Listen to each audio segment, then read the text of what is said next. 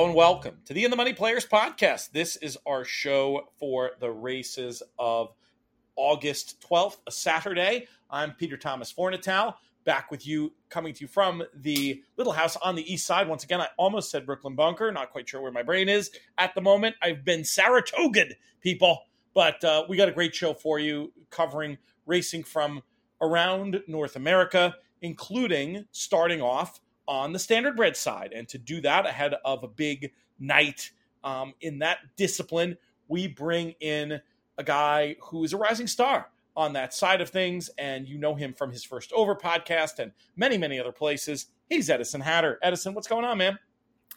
Hey, Pete. Uh, always great to be on with you. Uh, great to see you in person at Saratoga last weekend. Of course, uh, Fourstardave this weekend, Arlington Million, uh, big thir- standard or uh, thoroughbred side of things uh, this Saturday. But how about a little Friday evening standardbred action to kick off the weekend? That's right. I said I said it's for the 12th. We start off on the 11th. It'll be tonight for most people upon hearing the show. I'm going to get it up as quickly as possible. That's why we lead with you today, Edison. So tell us about the significance of Dan Patch Night. What are we dealing with here? Well, you know, we've been happy to partner here at In the Money Media with uh, Caesars Entertainment to talk some of their big nights. So we, of course, did opening weekend at Hoosier, and then their other two big Grand Circuit nights are Dan Patch Night this week, and we'll talk the Caesars Trotting Classic again the next month. But the uh, Dan Patch Night, uh, it's a 15 race card this year. Uh, it's a fantastic betting card, great opportunities, and the big one, Pete, it's a uh, Race 13, they go for $310,000. It's the free for all pace, the Dan Patch Stakes. Uh, it's an overflow field of 11. And, uh, you know, these are just those top older pacers, uh, kind of like the classic division, per se, of the thoroughbred. So we just kind of get to see the, these top free for all pacers knock heads again. This is, of course, the division Bulldog Hanover ran away with last year. This year, a little more competitive. Sounds pretty exciting. I know there are some significant guaranteed pools throughout the course of the night. Uh, tell what can you tell us about the, about those? Yeah, there are a lot of guaranteed pools on, on the card that uh, will span later in the evening. So, uh, thirty thousand dollar late pick four races twelve to fifteen, the last four on the card, and uh, of course, as you're listening to this Friday morning, Friday afternoon, you can go listen to the roundtable we did uh, last night, Thursday night, uh, with myself, uh, the usual suspects, and uh, a couple of uh, special faces from Caesars Entertainment actually joined us as well. And, uh, you know, we gave out tickets. We talked that late pick four sequence. So a $30,000 guaranteed pool there, a $30,000 superfecta pool guaranteed on that Dan Patch Stakes. Again, a, a lot of value opportunities we talked underneath last night as well. So a lot of opportunities in that pool. And if you're sticking around till the end, in race 15, a $30,000 Hoosier High Five guaranteed pool. So, uh, Pete, some good money you made on a Friday night in Indiana. And definitely the place to go is the roundtable. You can find that replay over on YouTube, just like Edison said. Uh, tell us what else has been going on on the standardbred side of things on the network. I know there's been there's been a ton of ton of great content coming down the pipe and a ton of great stuff coming up. Really enjoyed uh, visiting with the guys uh, last weekend as well. Yeah, definitely, uh, Pete. We're definitely in the very, very busy time of the year in the standardbred world, and uh, it kind of has highlighted, I think, working with just about every single one of our partners in the last couple of weeks. Uh, of course, we're always grateful uh, last weekend, the greatest day in harness racing, to the Meadowlands Racing Entertainment, as well as the Hambletonian Society for their sponsorship regarding that weekend. Uh, the USCA, we are happy to have them back on board, um, and we will be working for them next weekend. Sun Stakes coming up at Pocono. Uh, so we've got the second of a three part series for them. And this has been a major weekend in Sweden. Uh, this coming weekend, the Alby Stora Prix, that show is already out uh, this coming Saturday morning. And next Wednesday will be Jubileumspokalen, the biggest race for a five year olds in Sweden. So uh, we'll discuss that, and there'll be a show out early next week. So uh, a lot of stuff to discuss there. Always thankful, of course, to Woodbine Entertainment Group and uh, Woodbine Mohawk Park for their sponsorship of our weekly show. We march on through their racing calendar. Ray Cotolo and I were on to discuss uh, this weekend's racing action. And uh, yeah, that roundtable for Hoosier, for Caesars Entertainment. We're glad to have them on board too. And uh, I think that covers what we got for now, Pete. But, but that's that was a lot impressive. of content. That was impressive. It, it is a lot of support we've been getting, and we do appreciate it. All right, before I let you get out of here, give us some high points in terms of where we want our dollars to be going, Edison, in terms of this Friday night uh, Dan Patch card? Are there are there a couple of best bet type situations for us you can share here. And again, for much more, check out that roundtable over on the YouTube channel. But but give us a couple of high points before we we, we uh, send you out of here. Yeah, the roundtable is definitely obviously a place to go to hear not only my thoughts, but again, uh, we actually had seven, Pete. I think that's a new record. Seven people on that roundtable. So there are a lot of opinions that you can gather from that card. But uh, I guess we'll start with race 13, of course, the big one. Uh, and again, 11 horse field. So that means the uh, 10 and the 11 will actually start in the second tier. And uh, the eight, Little Rocket Man, 12 for 16 this year. He's going to have to work out from that outside post.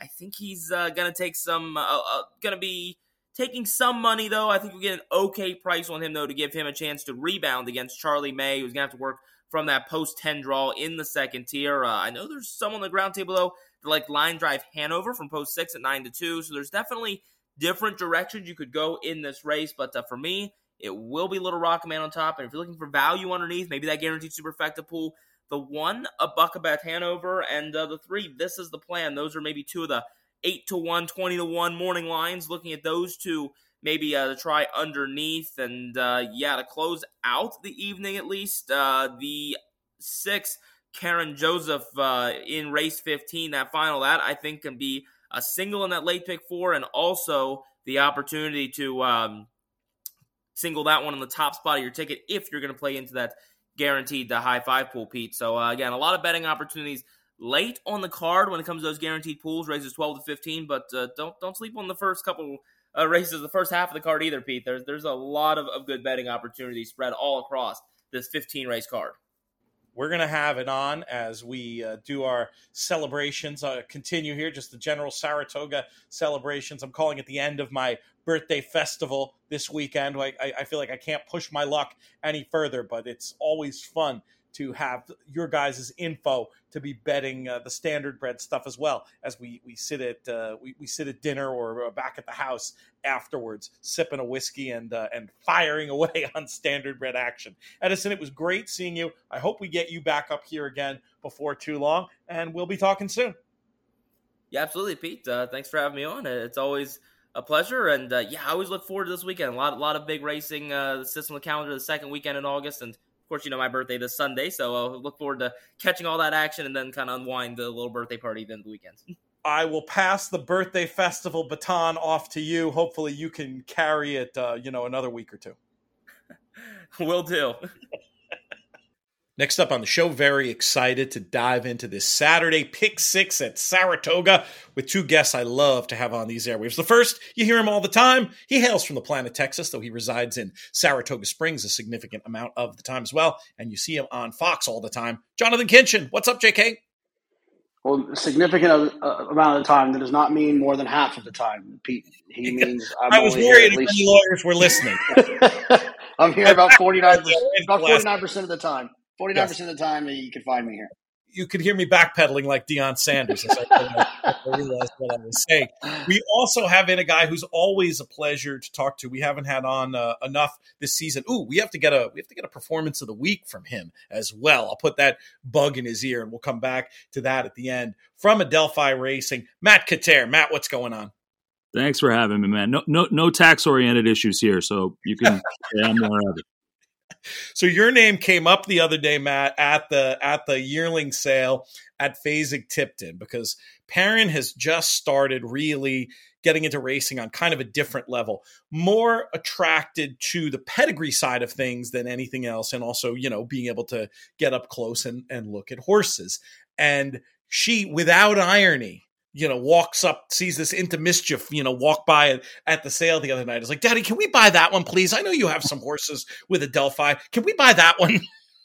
so I'm telling her, look, Perrin, you know, it's it's uh, we we we're probably not going to buy at the sale. It's a great sale, but it's not historically known as the most value for money sale. Maybe we'll we'll we'll look up Uncle Matt and and we'll come back to the New York bred sale next week, and maybe just maybe we can we can get one. And then she has her annually scheduled trip to West Virginia uh, coming up, family little little family camp situation, and, and, she was very disappointed, and it was a very charming disappointment when she saw that she wasn't actually going to be around for the New York sale. But so you are going to be spared having another ten year old uh, tugging at you and asking why we can't buy a horse X at the sale over the next few days. But I assume you'll have plenty else keeping you busy for the New York bred sale. she she obviously has good taste if she's picking out into mischief. So good, for, good, for, her. I barely allow myself to uh, to attend the select sale. It's just too much temptation and not enough money. So uh, we'll definitely be focused on the New York bred sale. We we we typically buy there. Um, you know, we bought anywhere from like one to four horses a year from there. So we've we've always walked away with something, and uh, it's been a very productive sale for us. Actually, uh, ironically, this current Saratoga meet, it's been a productive sale for us. We had a, uh, a two year old debut, hard par. Uh, he debuted at 31 to 1 and, and, ended up finishing a nice second. We had bought him out of the sale last year. And then two years ago, we bought uh, a colt that you're involved with, Gem Mint 10, um, who's turned into a nice racehorse. And he had a nice second up here to a, a really solid George Weaver horse. So uh, we, we always like that sale. We've seemed to have good luck there. So we'll definitely be shopping it. I gave Gem Mint 10 the performance of the week last week, even though Certified Lover Boy had the Adelphi win, just because it was such. And I haven't really talked to you about this, but like, you know, there's different kinds of value, right, in life and different kinds of equity in life. The emotional value of being in the paddock with a group of friends, with companionable partners, you know, at Saratoga, that and, and having the horse run well. Like obviously you want to win, but I mean to put in a winning effort, it was really, really special. And it just, you know, was another one of these very positive Adelphi experiences that I've had up here. So I wanted to thank you on air personally for that and ask how the horse has done uh, since the race. Well, he, he definitely gave us a route. You know, obviously you want to win in Saratoga, as you said, but uh, if they run well, it's hard to be disappointed. And, and if you get to have a fun route down the lane in Saratoga, that's an experience in and of itself. So I'm glad she and you enjoyed that. Uh, he's come out of the race great so far. Um, the next race comes back a little quicker, maybe than trainer Ray Handal would like, but um, you know, at this point, he's he's shown that he's bounced out of the race good, and I, think we're going to take another shot there uh, towards the end of the meet. I think it's like the 27th of August, if I remember correctly uh, that New York bred first level allowance comes back. It's an extra 16th of a mile next time. So uh, mile and a 16th uh, versus the mile, um, but two turns again, which it was big to see him prove that he could go two turns last time as well. So I'm excited about him. I mean, he he certainly. I guess the good thing about conditioned races like that is we will not run into the winner. So uh, he was well clear of everybody else, and hopefully uh, that's a good sign for for the next spot good stuff. We'll come back to you at the end for some thought on last week's Adelphi performance of the week, which I did not do on the early week show, knowing you were going to be on this one. But right now, we're going to dive into this pick six on Saturday, starting with New York bred fillies maidens going six on the dirt. JK will bring you in for your thoughts on how we want to light this candle. Yeah, I mean, I thought this was a tough spot. I mean, when you look at these pick sixes and, and, and you look at these uh, I mean, I know this is a pick six show, but uh, based, I'm just gonna, I don't care. Uh, based on this race with the hundred thousand dollars seated pool on Saturday, I would not play the pick six. I would play the pick five because I don't have an opinion in this race. Like I don't.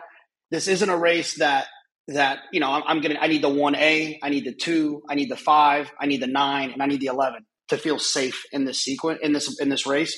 So, and, and then you, and, and here's the thing: the eleven really causes some confusion um, Richie's Princess because it's Larry Rivelli. We know that he has a lot of success with, with shipping in horses, these two year olds. This is obviously a three year old, but, but fast horses. You get IRAD, you're drawn outside. The horse is going to be bet. The horse could win by six or run up the track, but you have to use the horse. And I just, so uh, that's my answer without giving you my answer, Pete. I, I think this is a spready, spready race. That's a great answer. And, you know, we do on these shows, you bring up a key point, actually, because a lot of times on these shows, we're looking at a pick five, we're looking at a pick six, but that's because that's sort of the easiest way to tackle a, a card when you have – guess and only a certain amount of time to do it. Always encourage people to find where their opinion is in that sequence. We might talk about six races and end up playing a double. So, uh, with that in mind, um, happy with that. And we'll talk more about that seeded pick five when we get to it. But first, we'll turn it back to Matt to ask which numbers you will be using in whatever iterations of wagers you play in Saratoga on Saturday. I'll, I'll probably be a little bit tighter. For me, I like the two horse for Bill Mott. I thought the debut was good. Kind of got uh, the worst of it out of the gate and got left a bit. And I thought he made a, uh, or she made a good run uh, down the lane um, to get third in there. And, you know, I think second time for Bill Mott, you know, probably pretty live here. Uh, and, you know, I, I, I guess, you know, drawing the rail, you know, is going to have to break. But I really thought that the issues at the, the break last time were more – circumstantial unless that she didn't break well. I think she had a couple horses kind of come in on her and uh, you know created an issue there. So I'm I'm going to trust Bill Mott second time um, to have her ready. So I like that horse, and then I like the horse that Jonathan was talking about on the outside uh, for Larry Rivelli. The female side of that family is just super precocious. Um, you know, Jean Elizabeth, the half uh, sister, won her first four career starts. Uh, another uh, brother, unscathed, uh, was second first time out, but only lost by three quarters of a length, and then won second time out. Uh, another brother, dug out, won his first three career starts. Uh, another brother, What's Up Dude, uh, I believe, uh, won his first two career starts. Another brother, Adios Asher, was third, but only beaten a half a length first time, then won his next two starts. So there's just a ton of precocity in the female family there, and it's Larry Rivelli. So for me, it's those two horses. Yeah, that sounds like a must use. And I love those angles, digging a little bit deeper, whether you use Formulator or whatever tool it is to look at those sibling PPs and get a sense of, you know, there's female families where typically they need one, and there's ones where they come much closer to fully formed. And it's weird. Sometimes it almost doesn't matter who trains or who the sire is. It's something about that female line. Sounds like we may have a case there with the 11. Let's talk about stakes action in the Galway. These three year old fillies going five and a half. Matt, we'll keep it with you. Yeah, I mean, I, this race I thought was really tough um, and pretty wide open. I guess the two horses that I like the most, the logical horse on the outside for Wesley Ward, the eight, um, it just hasn't done much wrong and obviously has speed figures that are very competitive in here. I do like the four for Christophe Clement a bit as well. I thought of the three horses that you know finished in the top three of their uh, last race at Monmouth that this one had the toughest of trips. Um, so I like that one coming out of out of that race. I also think that this horse um, that they've always liked this horse was very well meant on debut, ran well, and then two back, you know, dusted a, a filly by the name of Sweet Lou's Got Aces, who uh, one of our other trainers, uh, Ray Handal, has, um, and that one came back to win at that condition quite nicely. So I thought that was a a pretty good win. So I I like those two horses best. Um, I do think the three is somewhat interesting at eight to one um, for Gustavo Delgado. I thought the last race that uh, she was much the best over Stone Silent. I thought Stone Silent kind of had an easy lead and still got caught going five. You get the extra half a furlong here, and and this one uh, for Gustavo has been perfect, basically on turf sprinting. So I'll I'll include her as well. Um, and then uh, maybe a small use for me on the 10 for My Sweet Affair. I think she's really nice.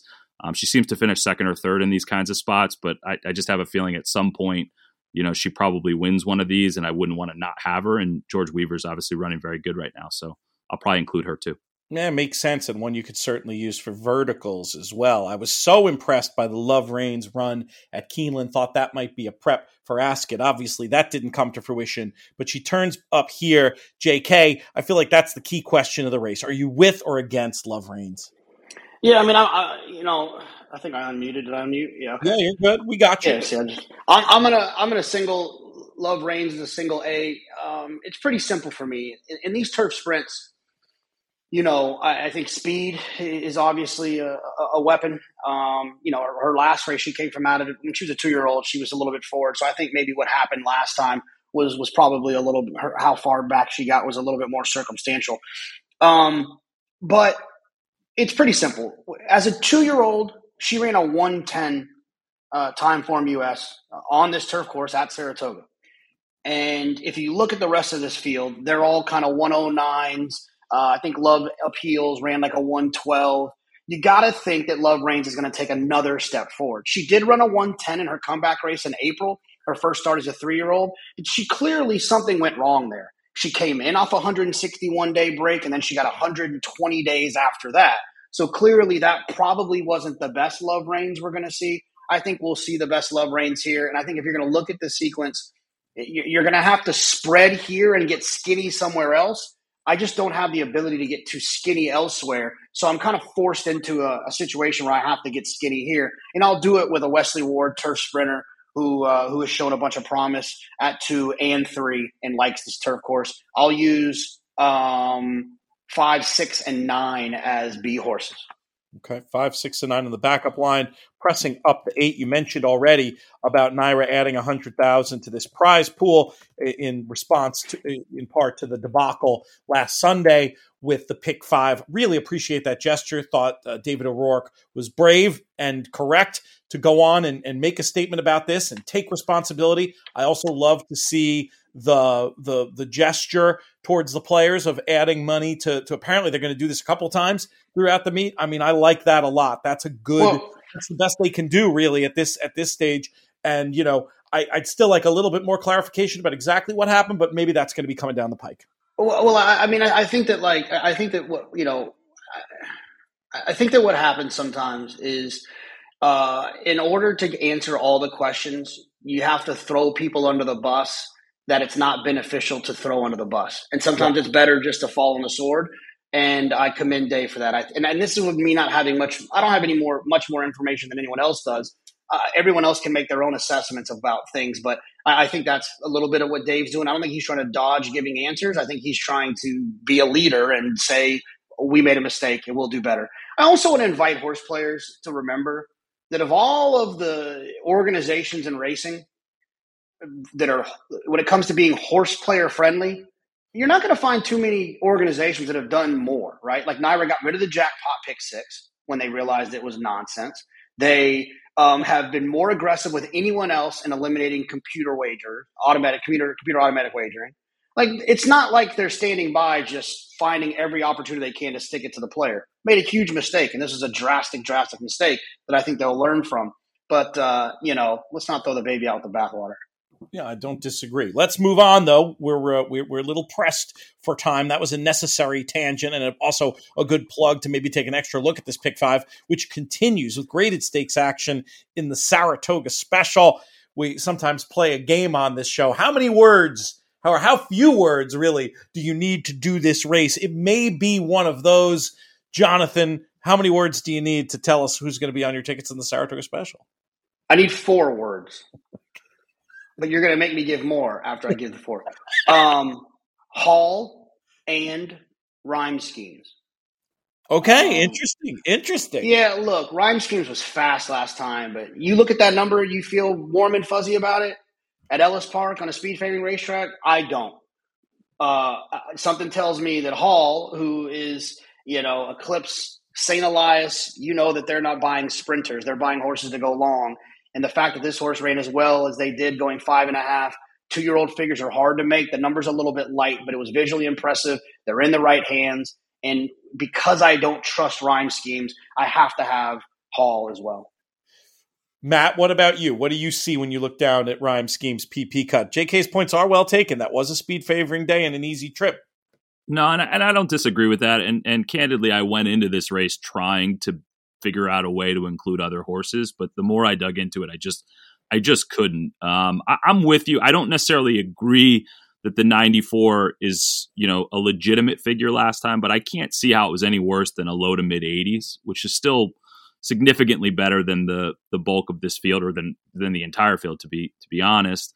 Um, and then you know looking at the pedigree, you know you talked about distance, J.K. You know this is a go sapper out of a distorted humor mare. I mean, there's no reason to me why this horse won't get the extra furlong. And then you know putting figures to the side, just looking at both races. I mean, going back to that horse's debut. Um, you know, the winner came back to run second in a stake at Ellis for two hundred twenty-five thousand. The second place horse came back to win one hundred fifty thousand dollars stake at Belmont with a ninety-one Beyer. The third place horse came back to win a maiden special weight at Belmont with a seventy-one Beyer. You know, the horse that finished behind Rhyme Schemes in there came back to run second um, in a big maiden special weight at Churchill. So the form of that race I thought was really good, and then the form of the last race, even if the figure's not you know hundred percent accurate the race still came back good. The second place finisher finished second in a maiden special weight. Third place finisher won a maiden special weight. The fourth place finisher finished second in a maiden special weight. Two other horses that finished further down came back to win maiden special weights at Ellis. I just I couldn't get past that horse, and I'm just not going to you know spend the money to to add anybody else. I get it. I totally get it. It's always interesting when the it's a little unfortunate in the sense of those kind of form angles can often yield like parimutuel dividends, but of course you got to pay for the figure. But I still think my approach is uh, going to be similar to Matt, so I'll, I'll, certainly take another look at at Hall uh, for me, maybe on on a deeper backup line. Grade one action up next in the Fourstardave. Winning you're in for the Breeders' Cup Mile. Looks on paper to me to be a match between Casa Creed and uh, and Annapolis. Matt, we'll start you off here. Is that how you see it? Can you can you get beyond the top two, and, and how do you separate them? Yeah, I mean, so the way I kind of looked at this race is that I looked at Annapolis versus Casa Creed. you know, my gut is is that Casa Creed's maybe still a little bit better than Annapolis at this point. Um, you know, I do think that if Annapolis is a little bit closer this time, that maybe that gives him a better chance, and the gap between the two of them is not too big. But I just thought you kind of had to pick between those two, and my gut is uh, still Casa Creed there. Um, I actually was a little bit interested in using Emmanuel, the other Todd Pletcher, um, just you know, based on the fact that you're going to get better odds on him. And I don't think he's really done anything wrong this year. I mean, you know, outside of breaking poorly in the Maker's Mark Mile, um, he, he really hasn't done anything wrong this year. And I thought he was good in the poker. Um, this is certainly a step up for him. Um, but at the odds that he's going to go off of um, versus Annapolis, um, I might use him a little bit as well. I get it. I understand. JK, is this a situation where you've got two big favorites and you want to try to split between them and use just one, or is this a try to use two and lock up the race, or are you interested in pulling in Emmanuel or someone else of that nature? I mean, I wouldn't talk anyone off of, of, of, of, picking one of them. I mean, it's obviously a great strategy that, that I subscribe to. I think you pick up a lot of value. You can double hit your ticket if you can pick just one of them. I need both because I feel very confident that I could give both of the riders instructions to have the best chance of winning. So with Annapolis, I think with Annapolis, you send him away from their running and you and you send him away from there running to a point where Dylan grabs on the Cassie horse, My Sea Cottage, and then Annapolis ends up loose on the lead. You back him down on the backside, and then you take you then at the half mile pole, you send him away from there and you turn it into a stamina game. If if and I think that that's his best chance of winning. If I was if I was giving if I was Lee Einsidler or Bill Mott and I was giving Casa Creed's instructions, Yates pole, just go get them. Whether they're going slow on the front end, they went fast. He's got to turn a foot that he'll catch them. Uh, those actually sound that sounds dead on. I you, you've convinced me now to get away from trying to split hairs. I think I'm just going to use both. I think it's going to come down to trips. My fear, I want to like get aggressive about Annapolis, but I'm worried that I'm worried that it's not tactical that he hasn't shown as much speed lately, and that's just becoming him now. And if that's the case, I do think Casa Creed goes with an edge. We only have a few minutes left. We have two more races left to do. The next one up is race 10. This is a starter allowance with a field of 10 going postward at a mile on the dirt. Jonathan, we'll keep it with you. Wide open PTF. The one gut feeling switching switching to Rick Dutrow. Uh, the two Forest City. I, I got to have. I do not need the three to Diodoro. Diodoro 0 for 14 at the meet. The six, CC Obello, I'm going to use as an A horse. And the 10, Ice Road, I'll use as an A horse as well. All right. Recap those numbers for me real quick.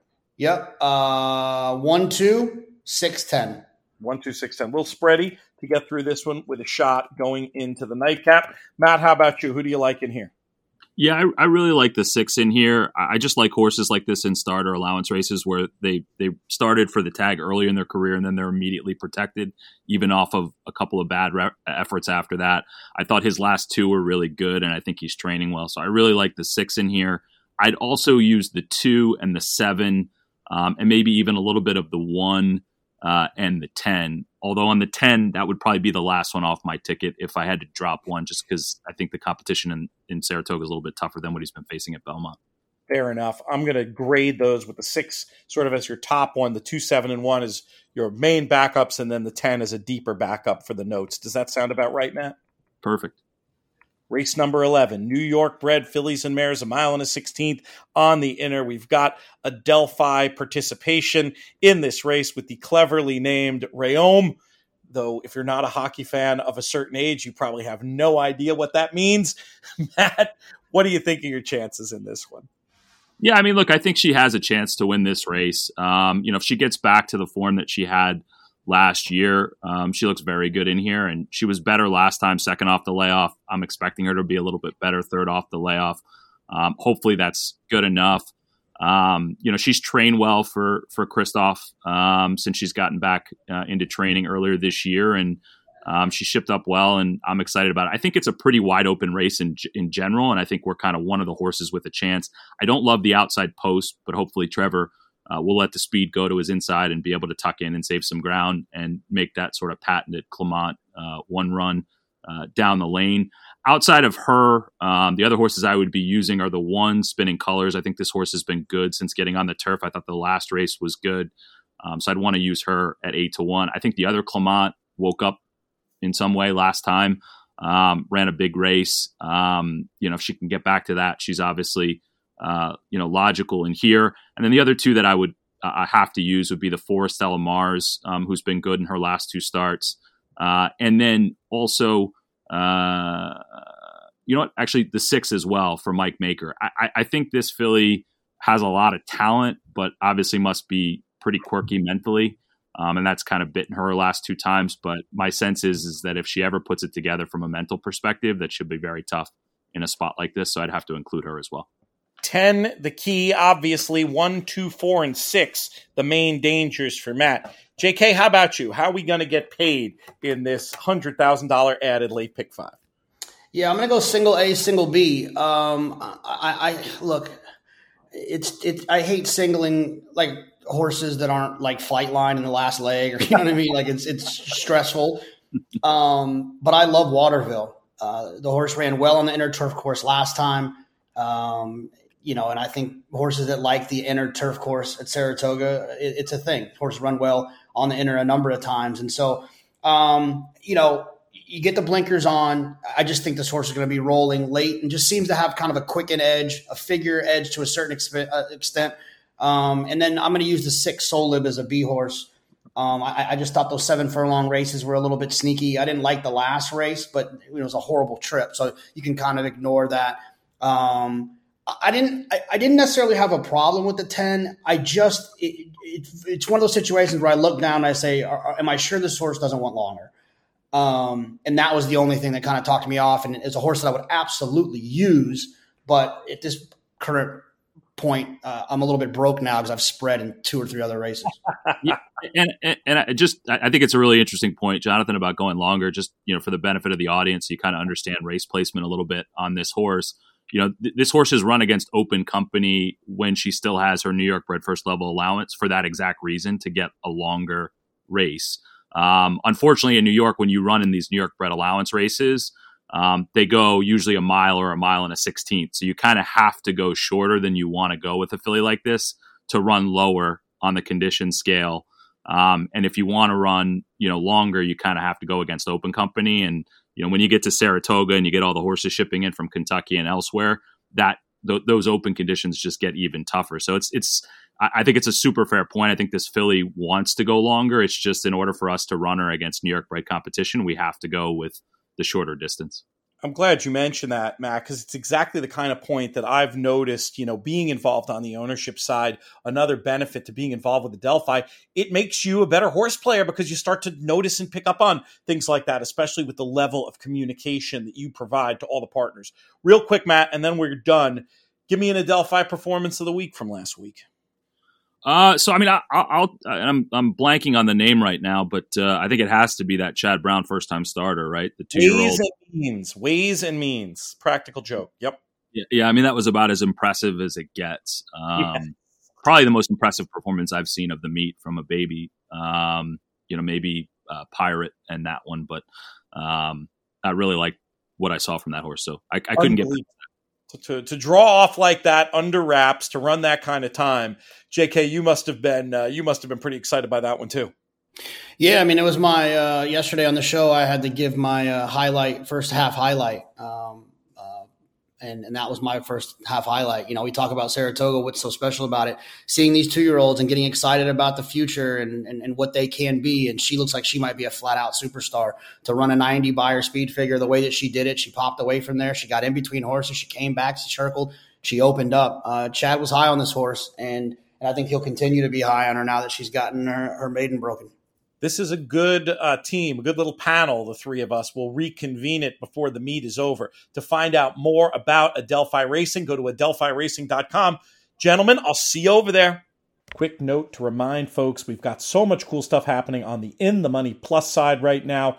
With Nick's Notebook from Saratoga, Frank Scatoni doing Frankly Speaking for Del Mar, some extra podcasts along the way too, though none this weekend. We have too much free stuff for there to be anything paywall, but it's a great way to support us if you sign up at inthemoneypodcast.com slash plus, keep our website ad free and all that good stuff. Make sure we can pay our contributors. Also, if you want to help us out wherever you get your podcasts or on YouTube, rate, review, subscribe, five star reviews really help. Comments really help other people find the shows.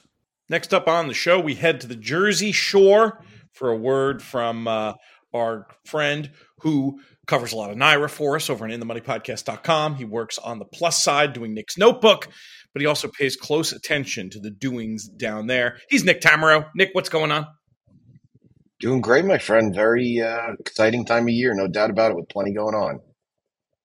How have you been enjoying the the racing down at Monmouth? What have you you notice any trends you've been trying to capitalize on? I know you you stay across it pretty well.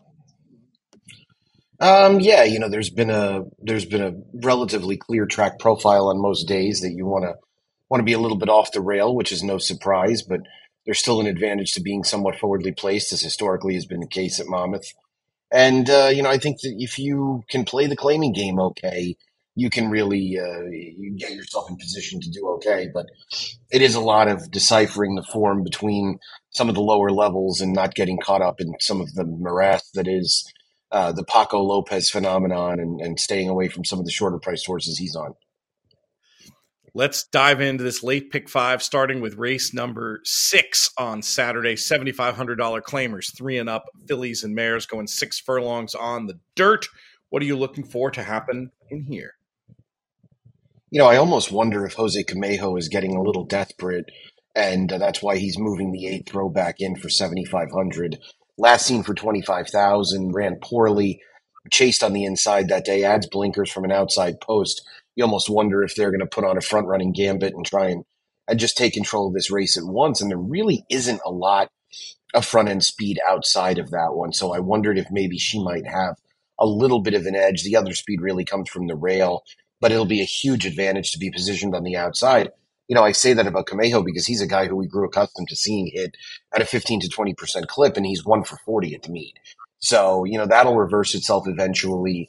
This looks like a horse that he's just trying to win with and potentially get claimed as well. So I wanted to make sure in the uh, in the pick five that I use throwback. And uh, I do think that Stephanie, my love, the seven is dangerous enough to include. The other horse I'd probably give some consideration is the five, Angelic Gal, second off the layoff for Kathleen O'Connell, who's having a very solid meet. But uh, I, would rate it eight, seven, five, and probably use the eight with the two, five, and seven as backups. The two being bet of the century, coming in from Parx off a big win.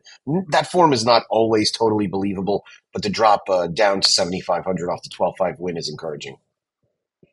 Yeah, I was going to ask about Camejo and this cold run that he's on, but may- maybe you're right. Maybe this is where he can turn it around with Throwback, who does appear to get that exact preferred kind of trip in this spot. Race seven, we're on the turf, three and up, allowance types, fillies and mares, a mile and a 16th, field of nine going postward. Where did you land? Well, I can guarantee you one thing, Pete. In the fixed odds market, customer list is not going to be five to two.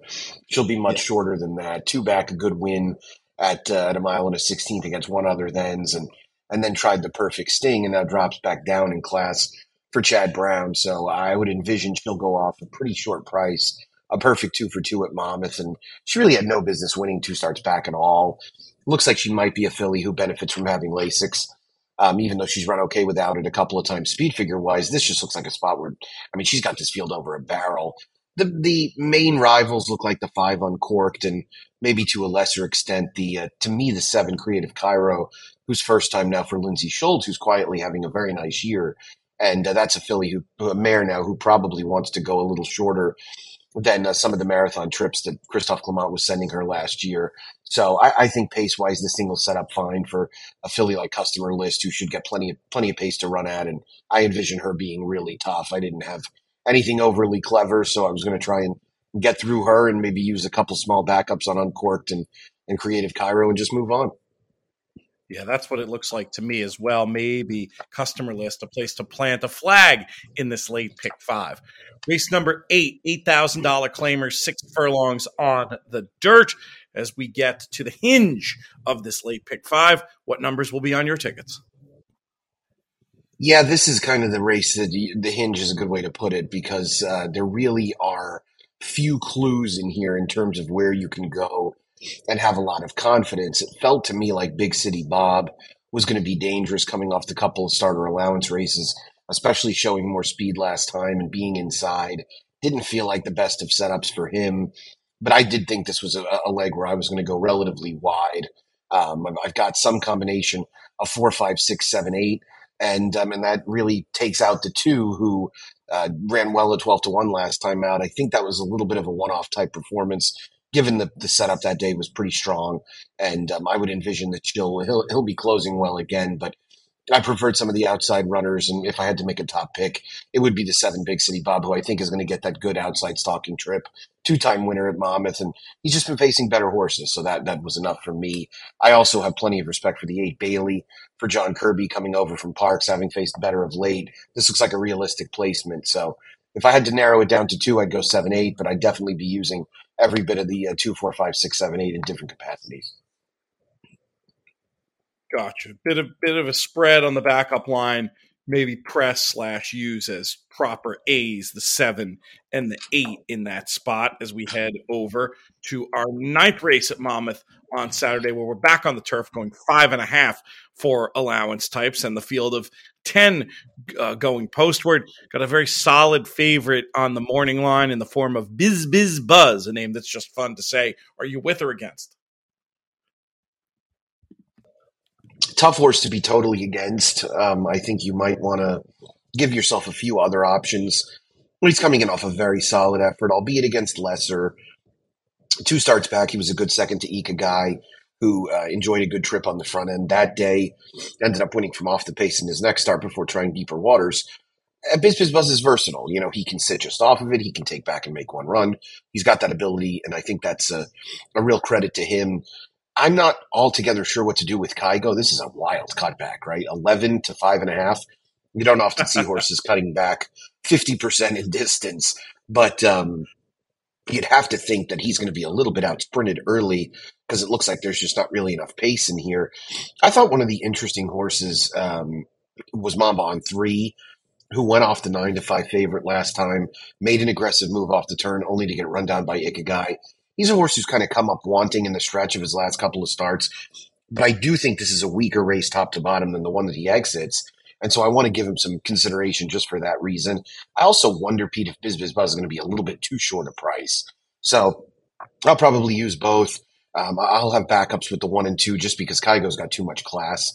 Um, even though I do think five and a half is going to really have to, he's going to have to get on the get on the hustle pretty early. But uh, I don't want to be beaten out of here by somebody like him with the kind of running lines he's got.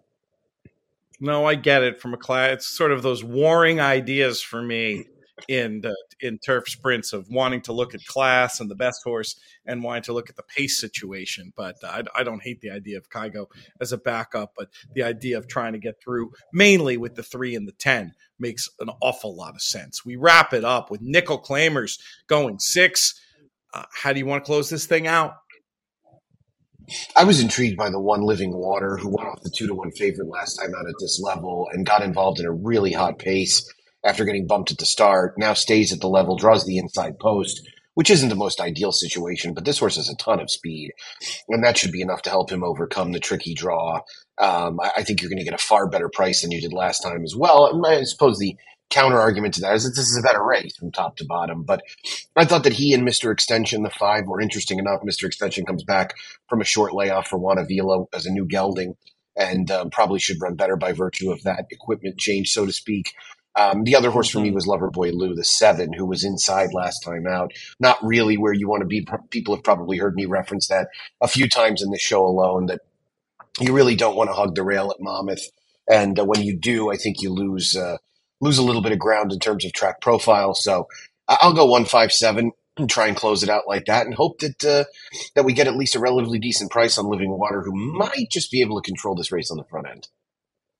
Well, we, we, we banged through that quickly enough that I do want to ask you. We have a whole other segment on the show about uh, Saratoga on Saturday. But if you've taken your your first look yet, and if anything like stood out to you as uh, as must play on that card.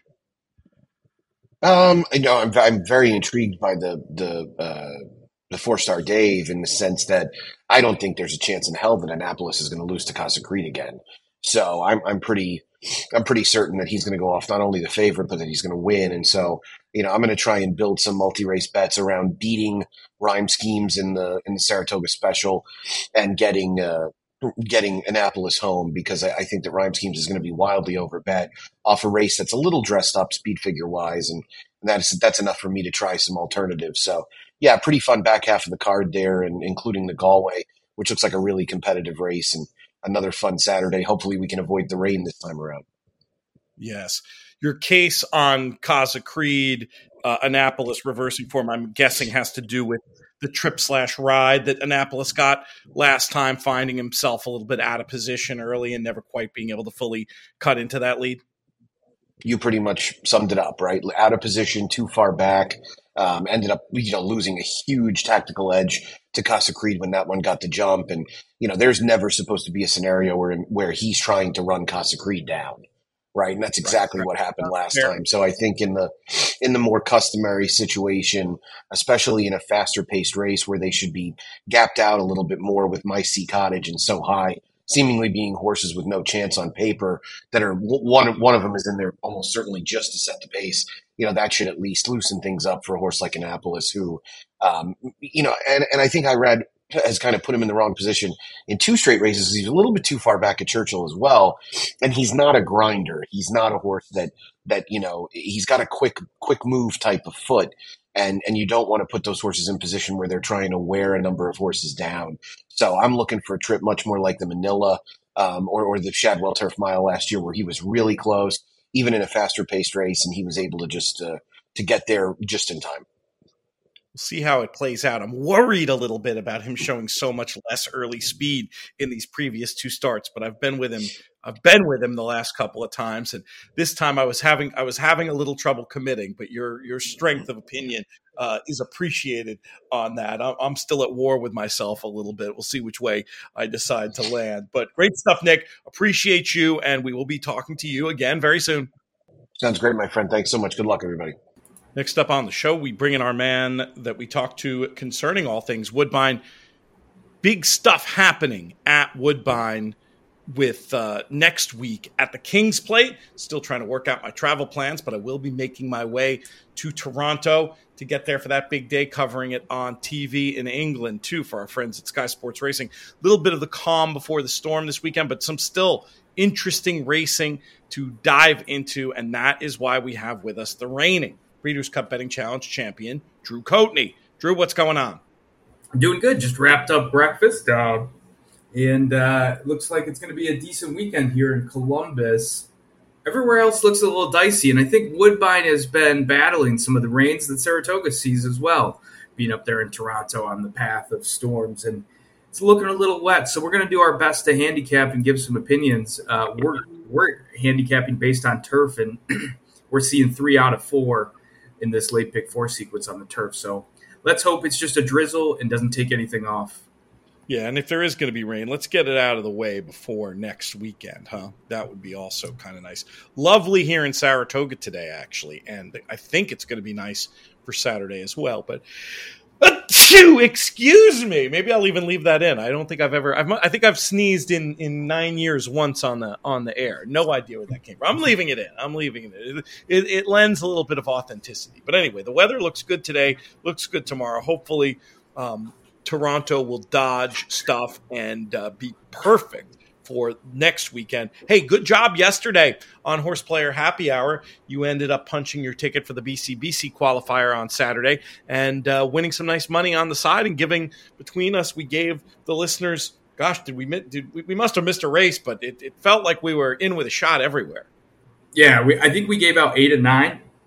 there was one that we didn't have. Um, that was somewhat logical, and I think was uh, six to one on the board. I think it was in the latter half of the sequence. And yeah, collected some good money cash on the side, so we'll be uh, throwing just 50 bucks towards uh, trfinc.org slash players to donate some money uh, in honor Love of Mel. And, uh, you know, a lot of that was because of you uh, listening. I, I, I, had added a horse in a late pick five, early pick five, excuse me, in the pay leg. And, uh, yeah, you helped get me paid. So may as well give back for the good karma good stuff. Appreciate that always. And yeah, when we say eight of nine, it wasn't one pick on top, but between the two picks in nine races uh, or in eight races, that's I think it was seven of eight because it was only eight yesterday at Del Mar, if I'm remembering right. But still, not too bad. Hopefully, we'll have similar success on this show talking about uh, our friends at Woodbine. We're going to go over the last four races, starting with the starter allowance for fillies and mares that goes as race number seven looks like a full field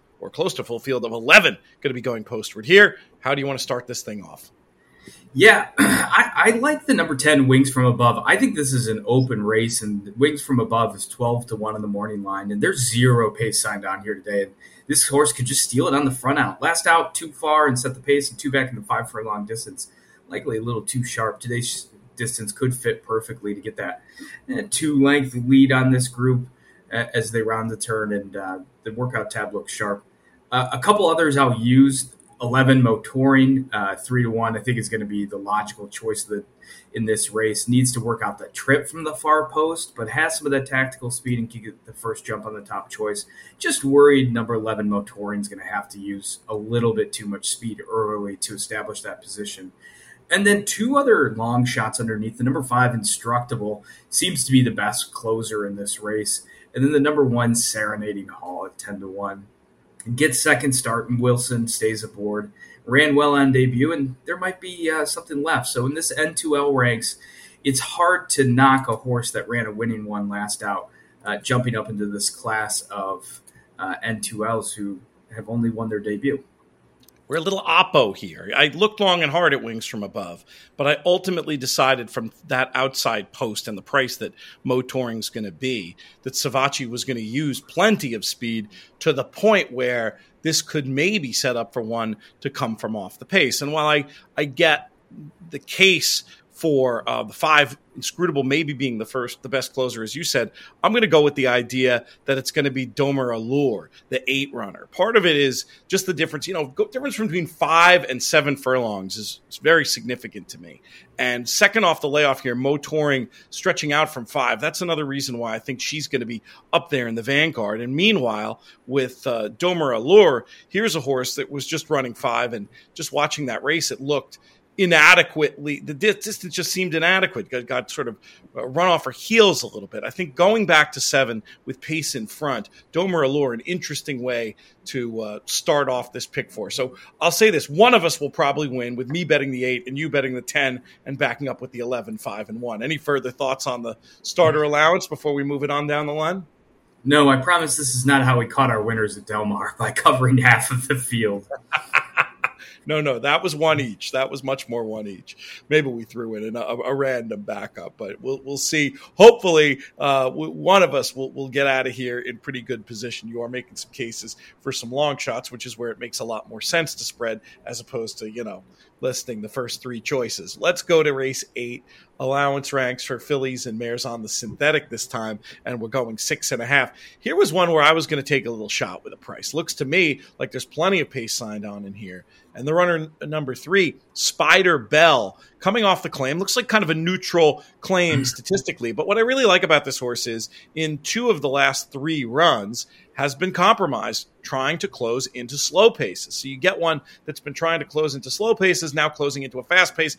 That's a way that you can often find a, a, long shot who can hit the board or maybe even do better than that. So I thought that the three Spider Bell was very, very interesting. And then I did think the the obvious sort of stalk and pounce runner, the five super flashy, was one I was going to back up with in the spirit of not trying to be a hero here. But if I was only looking for one to bet, it would be the three Spider Bell. How do you see the eighth? Yeah, I see it as the number five super flashy at five to two. I I'm gonna guess even money is what we'll see. I think Hernandez would really want that ride back. And it wasn't so much down the lane getting unlucky, not having a hole to run through, but put the horse in a position that around the as they get, went into the far turn, got shuffled completely out of position and had to figure out what to do from there. Looked to be absolutely the best horse, and I think this four year old still has the right to take another step forward.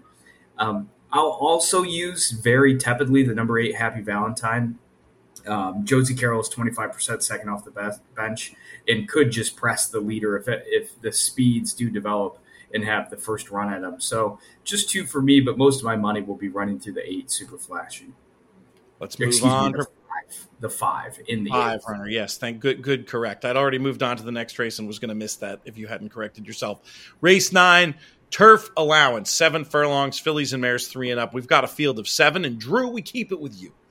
I'm unoriginal again. The number seven, Mrs. Green at five to two, tossed the last sprint race out. Was in the rain, even though listed as firm. Uh, it was kind of a deluge there in Monmouth. Pushed three wide the entire way around, and really couldn't sprint with that group. They ran from start to finish. And two back set the pace for Regal Realm, who is a listed stakes winner. And I think today should just get a co- cozy, like pressing or lead uh, trip. Uh, so I, I, think this one fits on figures and just overall easy you know, the, the, I'll use just a smidge as well as a defensive play. The number five, perhaps tonight, is the best closer in the field, but I'm just worried there's not going to be enough pace. It's notable that this one cuts back, and we'll have to find uh, him herself two to three lengths off, which I think is going to be pretty hard for this runner who is a very big closer and hasn't yet been able to uh, get the job done uh, last out. So it's it's it's a real big question mark for me. Nine to five is a little too short. So if you're playing in the in the win win uh, pools, I think the number seven is the right way to go, especially if the five takes a bit of money.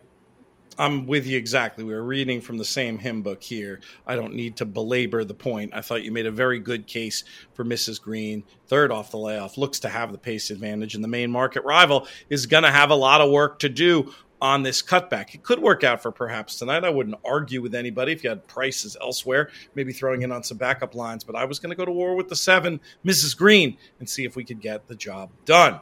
We move on to our nightcap $25,000 claimers on the inner turf, mile and a 16, fillies and mares, three and up. We'll leave it to you, Drew, to uh, start off this last race to tell us how we're going to close things out. Yeah, I'm hoping to find a little bit of a price on the number one, Diosa Katrina. Um, I think she'll get the perfect trip here, pressing the pace on the rail, not having to do too much early. I think that's an angle that I've been overlooking lately. Is what is the rail horse or what are the inside drawn horses going to have to do versus the outside ones to establish the early position? And especially when you're going on the inner, um, it makes a big difference to have that rail position set up pretty easily. So I think this one is stepping right into form and could really jump up uh, I will use also probably a 50 50 split with the number three Vivid Vixen. Dropping class and gets a jockey upgrade, best figures. And um, I, I, think uh, we'll, we'll take a good bit of money in this spot too. So just two horses for me, the one and the three. It's nothing logical, but I'm hoping for three to one would be a good price on the number one, Diosa Katrina. I think you'll get that. I was worried that well, actually, from the outside, could make her life a little bit uh, miserable. I was interested in two runners. One of them you mentioned will actually technically make the second pick, the three Vivid Vixen, who's a horse that's run well on the inner before, and I feel like could get absolutely the right kind of trip, especially if uh, the speed gets knocking heads against each other early. The runner I was going to try maybe at a little bit of a price was the five No More Diamonds, who I was going to forgive that last run against better, sort of against the profile of the track that day. Another runner maybe running into form, third time off the layoff, going back onto the onto the turf here where the best work has not been done, and that's the fear. But I think that's also why you might get a double digit price on this more than ready filly, who I think might just be a little bit better than those previous turf races look. We shall see. But I think, you know, it's one of these new low level maybe sneaky okay on the turf based on pedigree type of plays. We'll try no more diamonds, but I'm not losing to Vivid Vixen in this spot at all. We'll see how it plays out at Woodbine. Any closing thoughts on this race or this sequence before we send it on to the next segment of the show? No, I just want to see some blue skies this weekend and watch some good racing. Good stuff. That's what we're hoping for. Drew Coatney, always a pleasure. We'll be hearing more from you on Horseplayer Happy Hour and elsewhere. That's going to do it for this edition of the show. I'd like to thank all of today's guests, our founding partners, the Thoroughbred Retirement Foundation and 10 Strike Racing.